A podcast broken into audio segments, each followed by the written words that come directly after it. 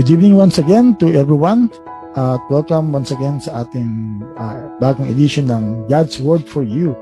And for tonight, uh, we will feature a sermon na uh, na-preach lang last Sunday, uh, May, May 2. Kaya lang po hindi po siya na-record so we were planning to share it sa sa Spotify o sa YouTube pero it was not recorded. So uh, I I decided to to share it this tonight uh, para po makumpleto natin yung God's Servant Warriors Part 1. So, uh, let's be blessed by this message at nawa uh, lalo tayong hamon na patuloy sa Panginoon at kahit anong mangyari ay tayo po at uh, lalaban at tatayo para sa kapurihan ng Panginoon.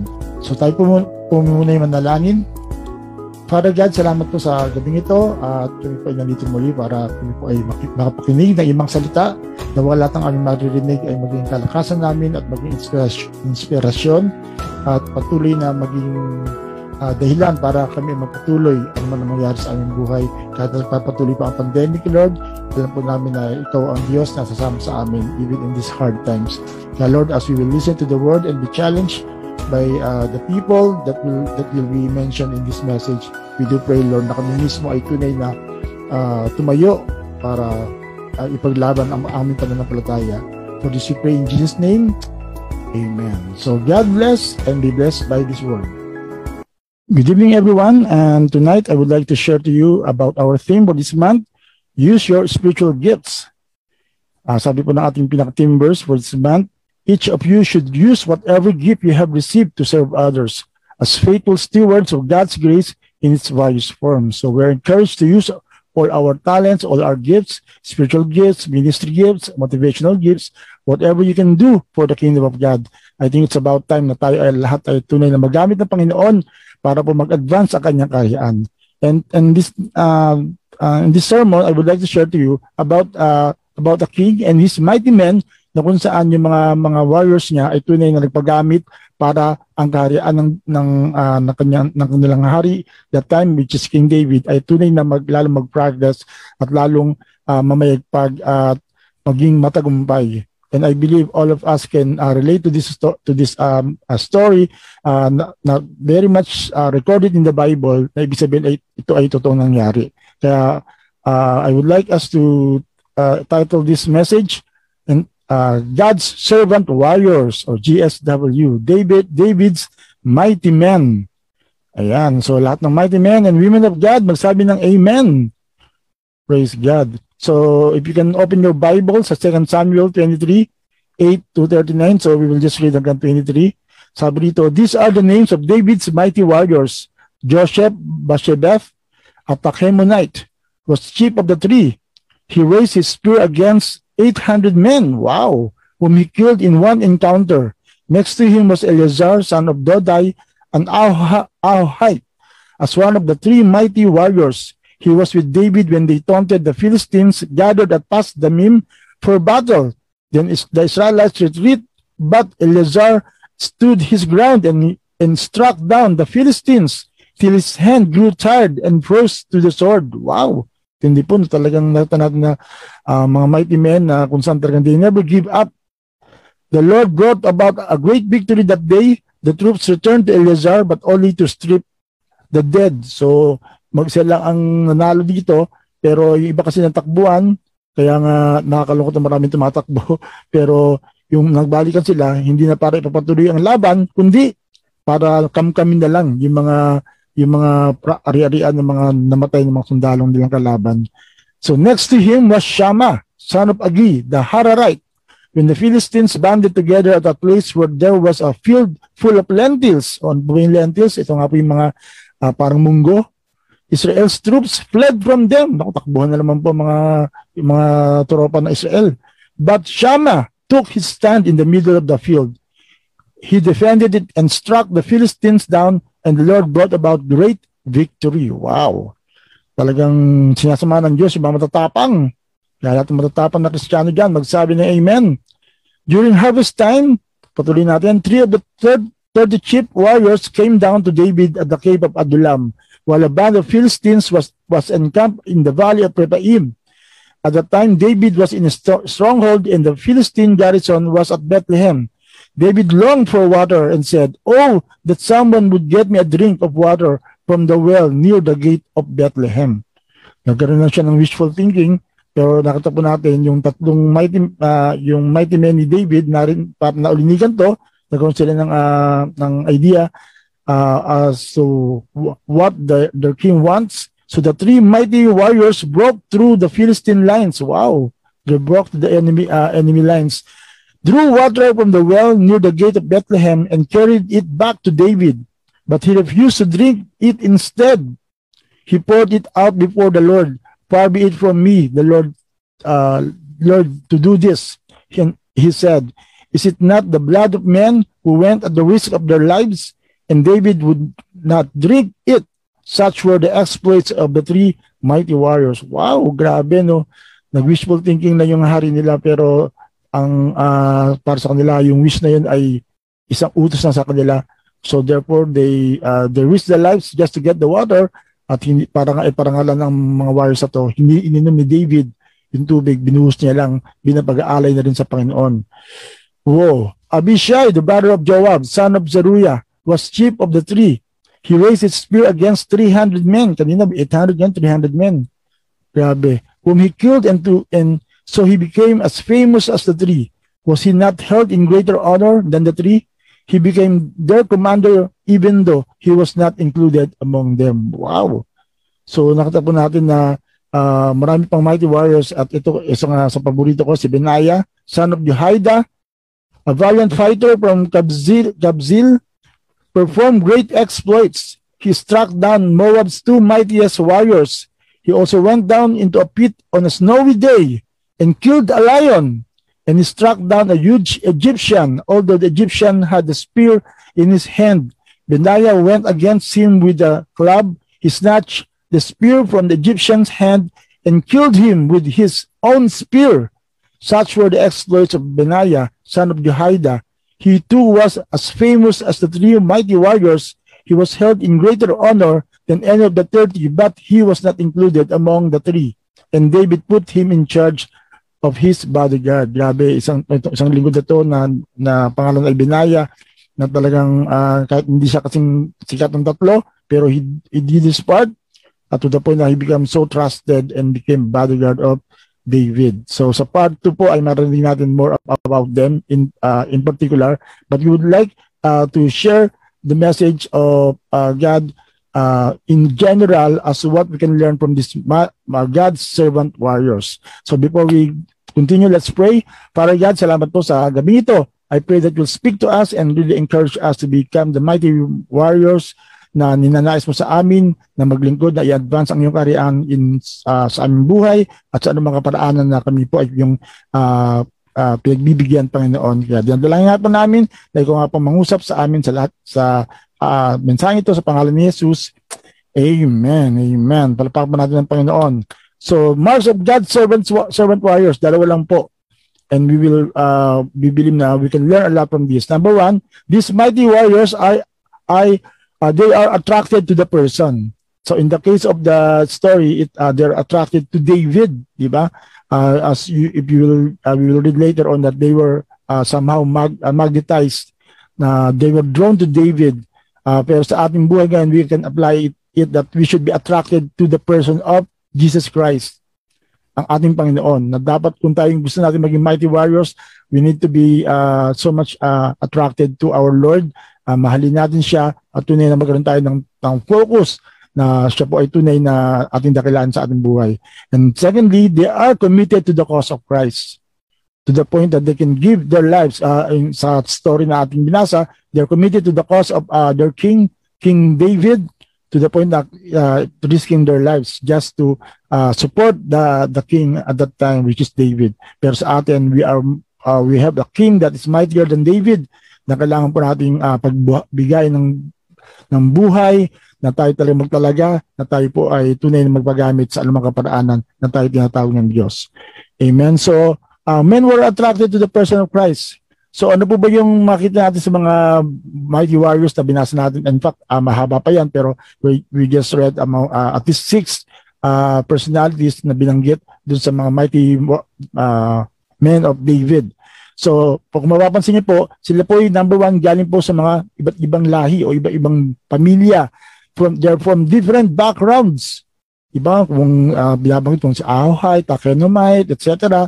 So, de, sila po yung galing sa iba't ibang uh, mga lahi. Pero uh, sila po nagkakaiba-iba, sila po ay na-drawn to a single person and that is David dahil nga po meron silang nakitang uh, uh, pag-asa sa katauhan ni David na kung saan sila ay dati mga mga walang pag-asa pero they were drawn to David. Sabi sa 2 Samuel 21:15-17 kung saan there was a battle between the Philistines and Israel, David went down with his men to fight against the Philistines and he became exhausted with his men to fight against the Philistines uh, and and Ishbi Benob, one of the descendants of Rapha, whose bronze spearhead weighed 300 shekels, who was armed with a new sword, said he would kill David dahil ito po yung kalahi ni Goliath, ipaghihiganti niya si Goliath.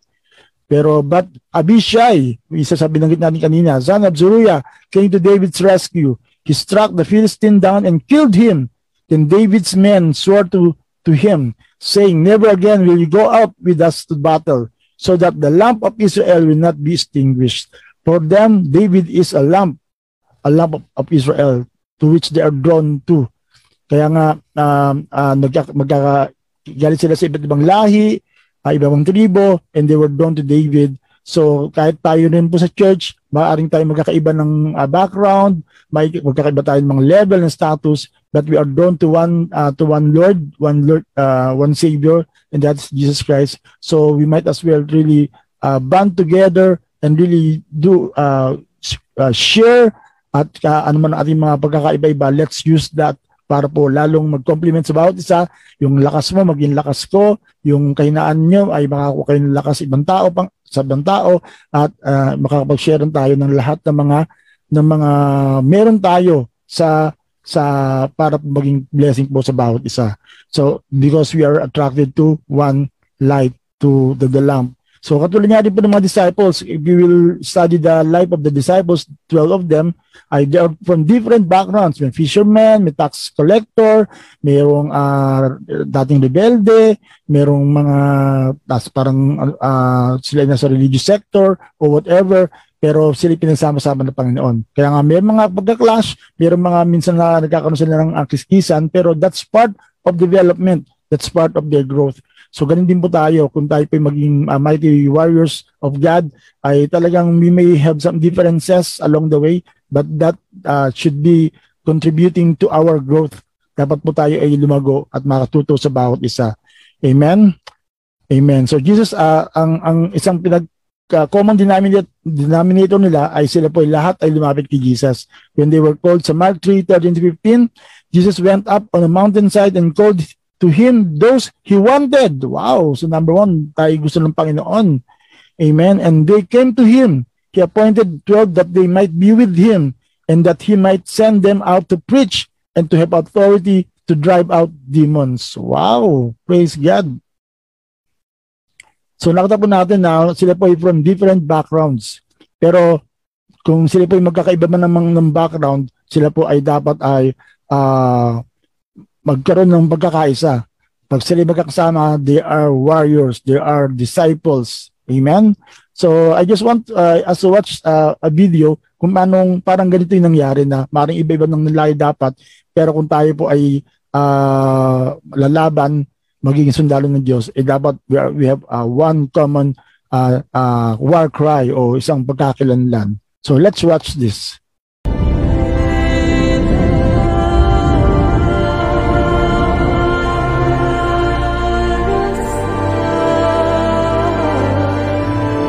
We march. For our lands, for our families, for our freedoms. We march. Dark What a pleasant surprise. This morning's full of surprises, Leonidas. We've been tricked. Something more than a few hundred. This is a surprise. Silence! This isn't an army. We heard Sparta was on the warpath. We were eager to join forces.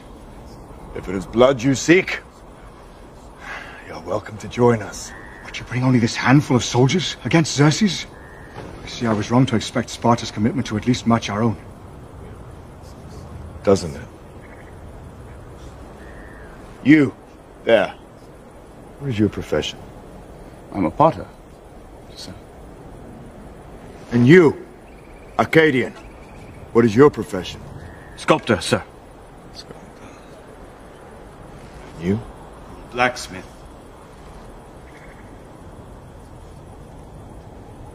Spartans! What is your profession?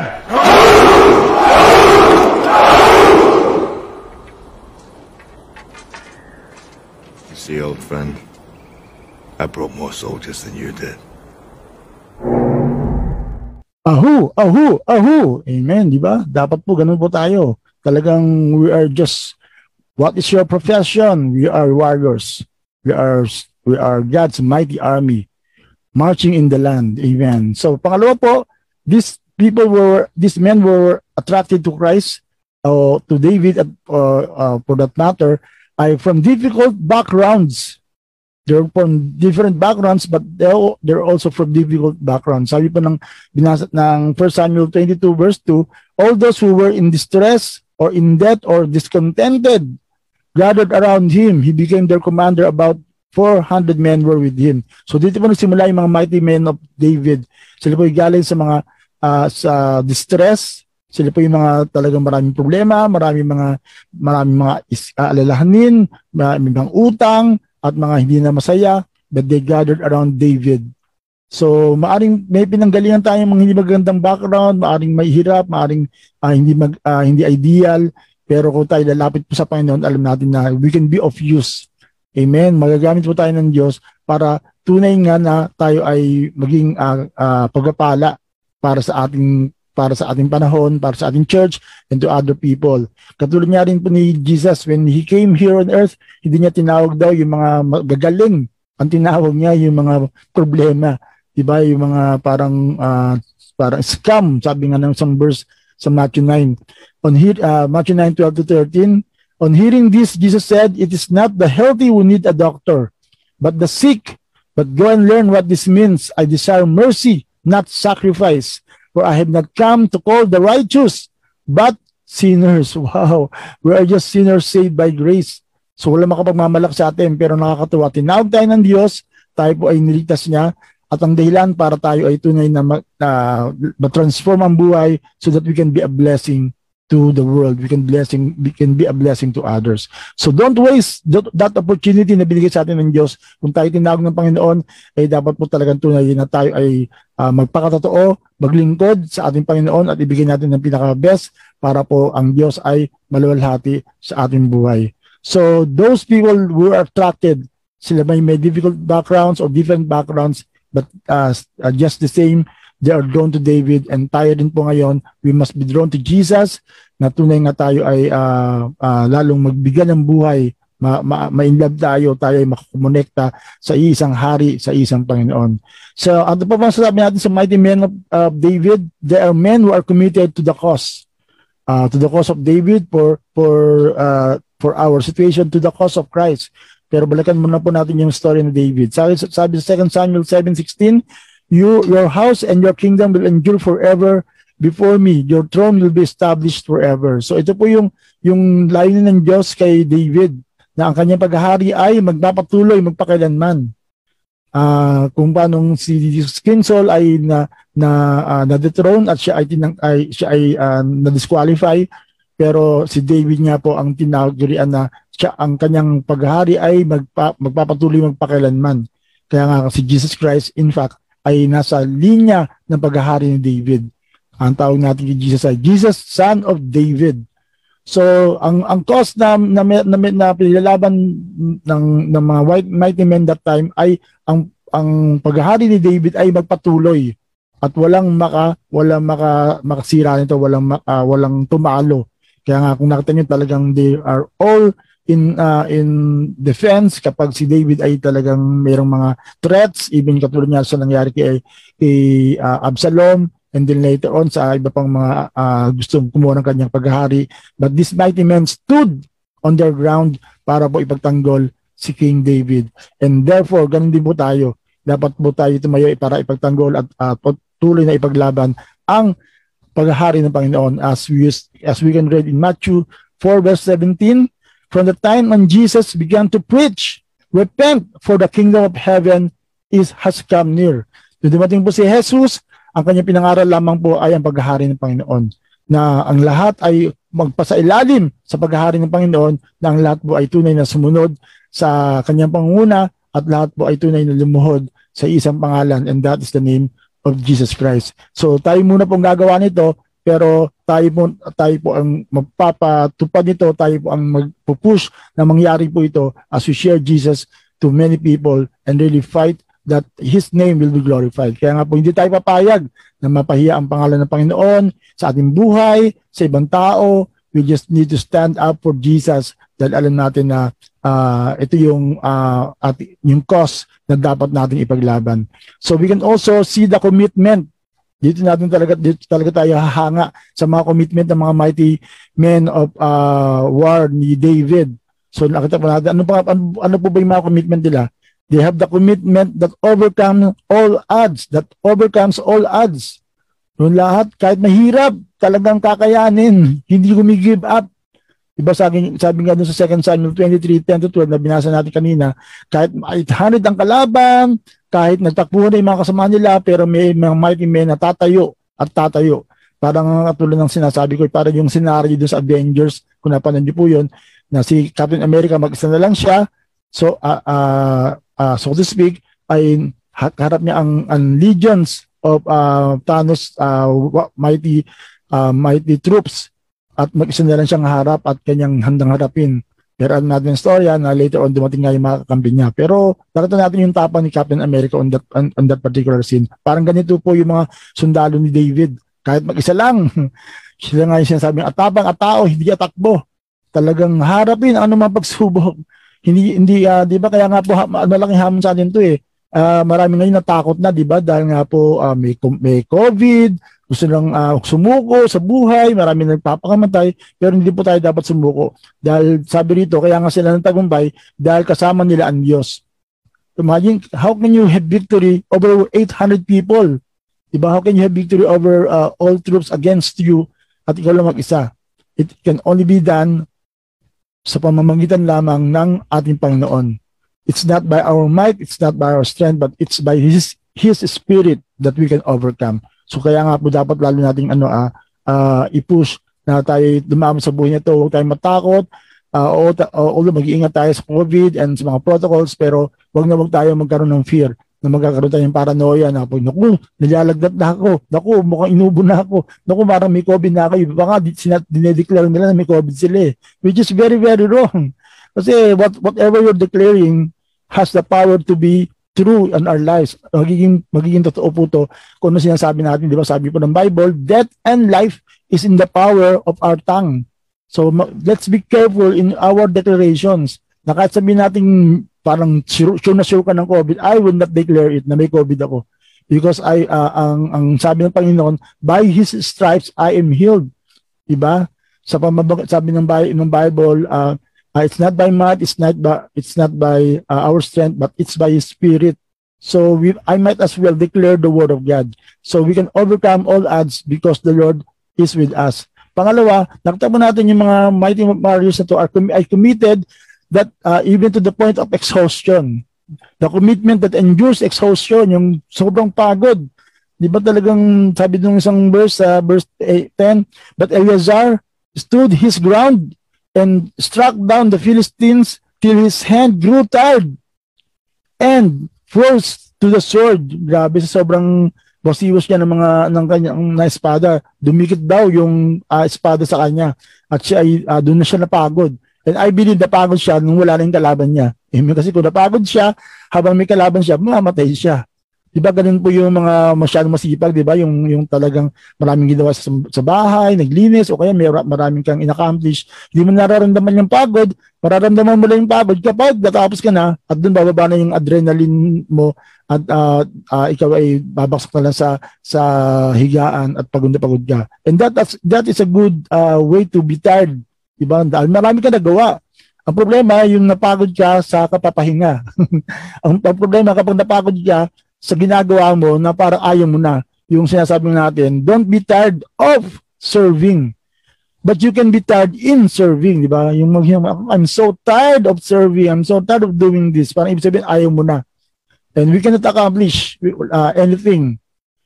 Uh, huminto ka lang kapag tapos na na. Mapagod ka kapag nagawa mo na ang dapat mong gawin. Sabi nga ng sa gym na na nakapost, don't quit when you're tired. Quit when you're done.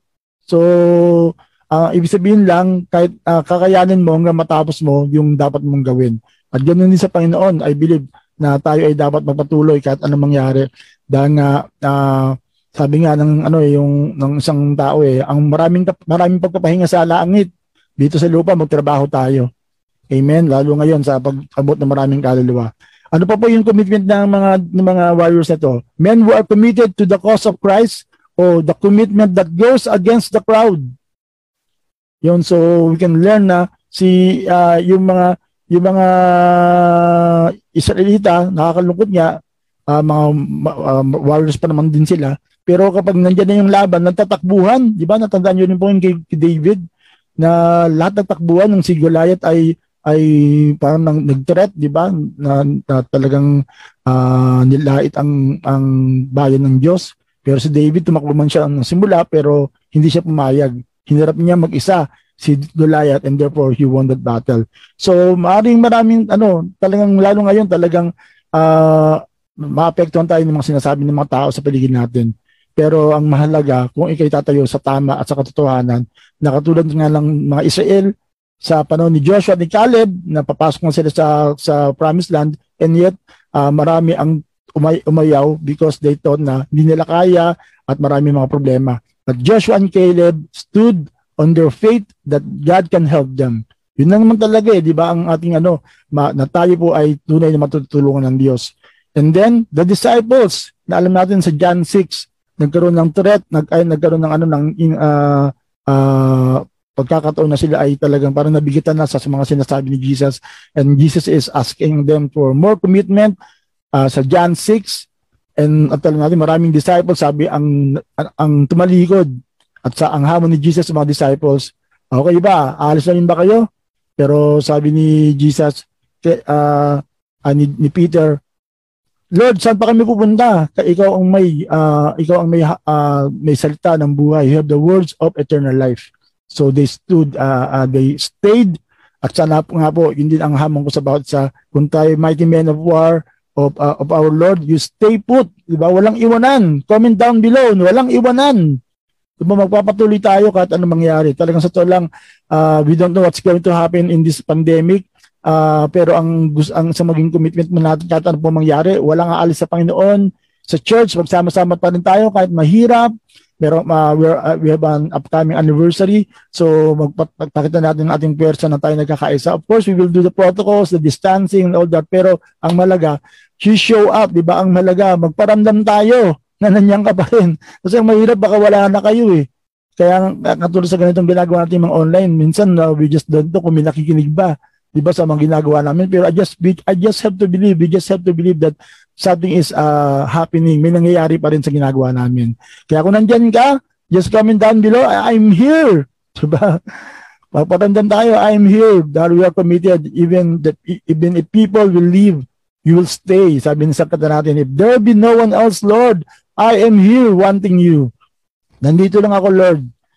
At uh, sana po may mga ganung tao, yung you just call out my name and you know wherever I am, I'll come out running. Wow, di ba? Yun naman ganong matitinding kaibigan na isang tawag lang, one call away. Sana po, lahat po tayo one call away lang kapag, kapag kailangan ng suporta, kailangan ng uh, mga ng mga pagtulong. Okay, and next, the, anong commitment ang kailangan natin? The commitment that takes the initiative.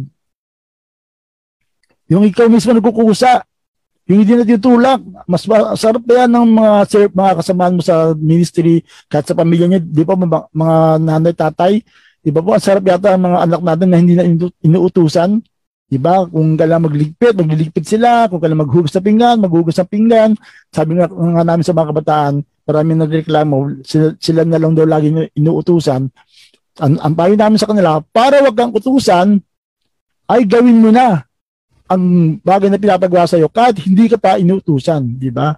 Yung talagang in, fact excited ka pa. May initiative ka. Katulad nga ng uh, mababasa natin dun sa sa 2 Samuel 23 20 to 21 na yung isang karakter doon si Benaya ay uh, siya mismo ang ano ang ang humabol sa leon para patayin. Hindi siya yung dumepensa, opensa siya. At minsan dapat talaga ang Kristiyano more on the offense. Diba? Sabi ng Bible, upon this rock I will build my house and uh, on and and the gates of hell will not prevail against it. So ano ibig sabihin ng ng gates of hell will not prevail against it? Ibig sabihin, ang church ang on the offense, ang church ang sumusugod, ang gates ay naghihintay lamang at ang ang ang church sabi doon ay ano mabubuksan niya yan they can penetrate So if you can just imagine, you will go to places na mga kung saan uh, merong teritoryo ng kaaway, you evangelize, you reach out, may COVID pa man yan, eh, pero hindi ka matatakot. Of course, uh, ang sinasabi ko lang, we must have this confidence na the, the Lord is with us kahit anong mangyari. Na even yung kuta ng kaaway, eh walang magagawa. Amen? So let's just take the initiative. Uh, katulad nga po nung nababasa natin sa Parable of the Talents na kung saan uh, yung mga yung mga uh, uh, yung mga servants na, na, na naging example doon, sila po yung mga may kusa na pinagpala. Yung lima, sabi nga, sabi ng Bible, sila ay kapag daka ay uh, they went on and do business, pinas, pinarami kagad nila yung pera para talagang may mangyari kagad. So, ganun ang gusto natin makita po mga anak ng Diyos na may kusa, may initiative, uh, gusto mag-cell group, hindi na tatawagan para mag-cell group, magtatanong, o oh, may cell group ba tayo, mag-live class, o uh, gagawin ng mga bagay na kahit na hindi inuutusan, kung utusan man ay eh, konting push lang, and then you're already, uh, sabi niya, yes sir, yes pastor, yes mommy, yes daddy, I was born for this. Diba? Nga, can you comment down below? I was born for this. Di ba? Tayo pinanganak para mag, sabi ng Bible, para gumawa ng mabubuting gawain. Katulad ng uh, uh, ng ano ng ating verse 1 Peter 4:10 na tayo ay dapat do ay gamitin natin atin, natin ating mga kakayahan, mga gifts para ipaglingkod. So, ganun po sana mangyari. And then, panghuli, uh, the commitment that risks life if need be. Ibang tindi. Of course, uh, uh, matindi na po ito, pero there will come a time that tayo po talagang kailangan mag-take ng choice if we are willing to take our risk to take the risk of uh, going to the ministry or going doing things for God dahil ang ang church kaya po nanatili ngayon dahil sa mga tao na nagpatuloy kahit kahit ibigay nila ang kanilang buhay. Meron nga po ang kwento na kinento ko sa sa at, sa ating uh, sermon, yung mga uh, African missionaries ay talagang hinahangaan ng mga ng mga ng mga uh, African people themselves. Because they, uh, hanga sila sa commitment na nakita nila sa mga sa mga missionaries na pumupunta roon. There were there there was a time in their in their uh, uh, initial uh, exploits sa Africa na kung saan yung mga African missionary yung mga missionaries na to ng mga puti ay pupunta sa Africa at sa Africa during the time uh, napaka uncivilized pa, maraming mga cannibals, maraming mga tribes, mga tribo na talagang pumapatay ng tao, namumugod ng ulo and all that at bukod pa sa mga mababangis sa hayop na maaari nilang makasalubong on the jungles na inaabot nilang mga mga tao dahil mga, yung mga tribo nun nasa mga interlands, nasa loob. Pero yung mga missionaries na talagang they're willing to give their lives kaya nga there was, there was uh, even uh, a report na mas marami pa ang namatay kaysa sa nabuhon again sa kanilang mga ginagawang pagmimisyon. And yet they never they, they never give give up sa kanilang ginagawa to the point na sila po ay uh, yung mga sumunod na missionaries ang ginagawa nila sila po ay pupunta sa Africa na ang daladala nilang lalagyan ng mga luggage nila ng mga gamit nila ay ataol na. Parang ibig sabihin eh, willing na silang mamatay sa ano sa sa para sa Panginoon. No wonder marami po ang talang nahamon mga tribe mga tribal uh, chieftains na ano, ano ba meron sa mga sa ginatinuturo nila but they are so much willing to die for their cause. At dahil doon nga marami na born again. At ngayon alam natin ang Africa ay, is one of the most evangelized uh, continent in the world kung saan nakita natin millions of people are coming to Christ katulad nga po ng pinatunayan sa buhay ni Reinhard Bonnke na ngayon nasa Panginoon na po Pero there was a time na according to report, 6 million people attended a crusade. Talagang hungry and thirsty for God. Wow, grabe. Because of people who gave up their lives for Jesus. Amen. Sana po ay may matagpuan pa rin ang mga ang Panginoon ng mga ganitong tao na talagang willing ibigay ang kanilang buhay para sa Panginoon. Isa pang kwento na, na kung saan sabi ng ano uh, uh, sa Africa din to, na sabi niya, uh, uh, Pastor, uh, uh, kamusta na ba yan? Uh, maayos na ba yung mga daan ba? May mga improve development na ba? Kasi kung maayos na daan, pwede na kami sumuporta, pwede na kami tumulong para po uh, uh, magpatuloy ang gawain dyan. Pero sabi ng missionary, uh, wag na kayong tumulong, wag ka na magpadala ng mga suporta dito kung ang hinaharap lang nila ay mamaayos na daan. Magpadala lang kayo ng tulong dito na uh, mga suporta kung sila pupunta dito kahit hindi maayos ang daan, kahit inconvenient, kahit mahirap ay ano uh, magpapatuloy pa rin. So yun po hinahanap natin mga God's mighty warriors who are willing to give, give to give their conveniences. Diba kasi sa panahon natin ito parang ano uh, convenient Christianity eh, ang, ang, ang, ang nakita natin na kung saan mga tao, mga Kristiyano pupunta lang sa church o pupunta lang sa kanilang commitment kapag okay sila, kapag available sila. Of course, alam natin may mga health issues and all that pero mas madalas ang hinaharap natin convenience 'di ba? Yung ma- pag, pag, pag mainit na ayaw mo na, kapag ma, kapag ma, maulan ayaw mo rin, kapag kapag uh, hindi ideal yung ano yung yung uh, yung sitwasyon hindi ka atin sasama ka lang kapag kapag masarap, masaya, swimming o kaya yung dating mga panahon natin kapag ito ay uh, may handaan or all that. Pero alam natin na ano na na hindi yun na totoong Christianity. Ang totoong Christianity ay mga tao na nagbibigay ng buhay para sa Panginoon. Ang sabi ng, ng last verse na babasahin natin ngayon, sa Matthew 16, 24 to 25, Then Jesus said to his disciples, If you truly want to follow me, you should at once completely reject and disown your own life. And you must be willing to share my cross and experience it as your own. Grabe. As you continually surrender to my ways, For if you choose self-sacrifice and lose your lives for my glory, you will continually discover true life. But if you choose to keep your lives for yourselves, you will forfeit what you try to keep. For even if you were to gain all the wealth and power of this world at the cost of your own life, what good would that be? and what would be more valuable to you than your own So, grabe. Kung ang buhay ba natin ba ay pinapahalaga natin, parang it's not the kind of uh, sacrifice or life or commitment that the, the Lord is looking for. So, uh, before I uh, we close, I just want us to watch this another video na kung saan every time I see this video talaga it really challenges me, it really uh, uh, strike to the core of my uh, uh, my heart na talagang wow, itong mga taong ito, in fact, uh, ito yung pag uh, pelikula pa lang at, at based on history, mas matindi pa ang kanilang naranasan. Pero at least maybe we can have an idea what they uh, they went through uh, just for the cause of Christ to continue hanggang sa makarating sa atin.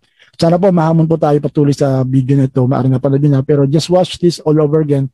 And kapain po natin kung hanggang saan po tayo na magpapatuloy sa ating commitment sa Panginoon. Let's watch this. With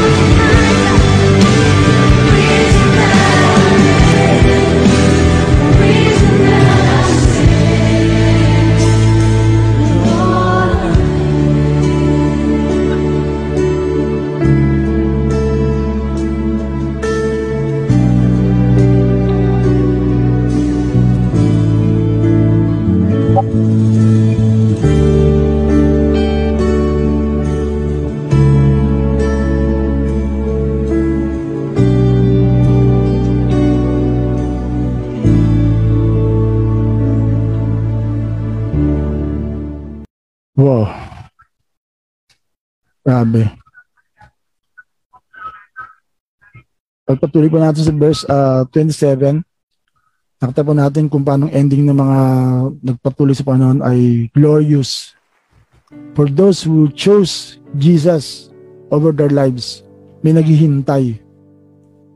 Sabi rito, it has been decreed that I, the Son of Man, Matthew 16, 27, will one day return with my messengers and in the splendor and majesty of my Father. And then I will reward each person according to what they have done. Wow. Thank you, Lord.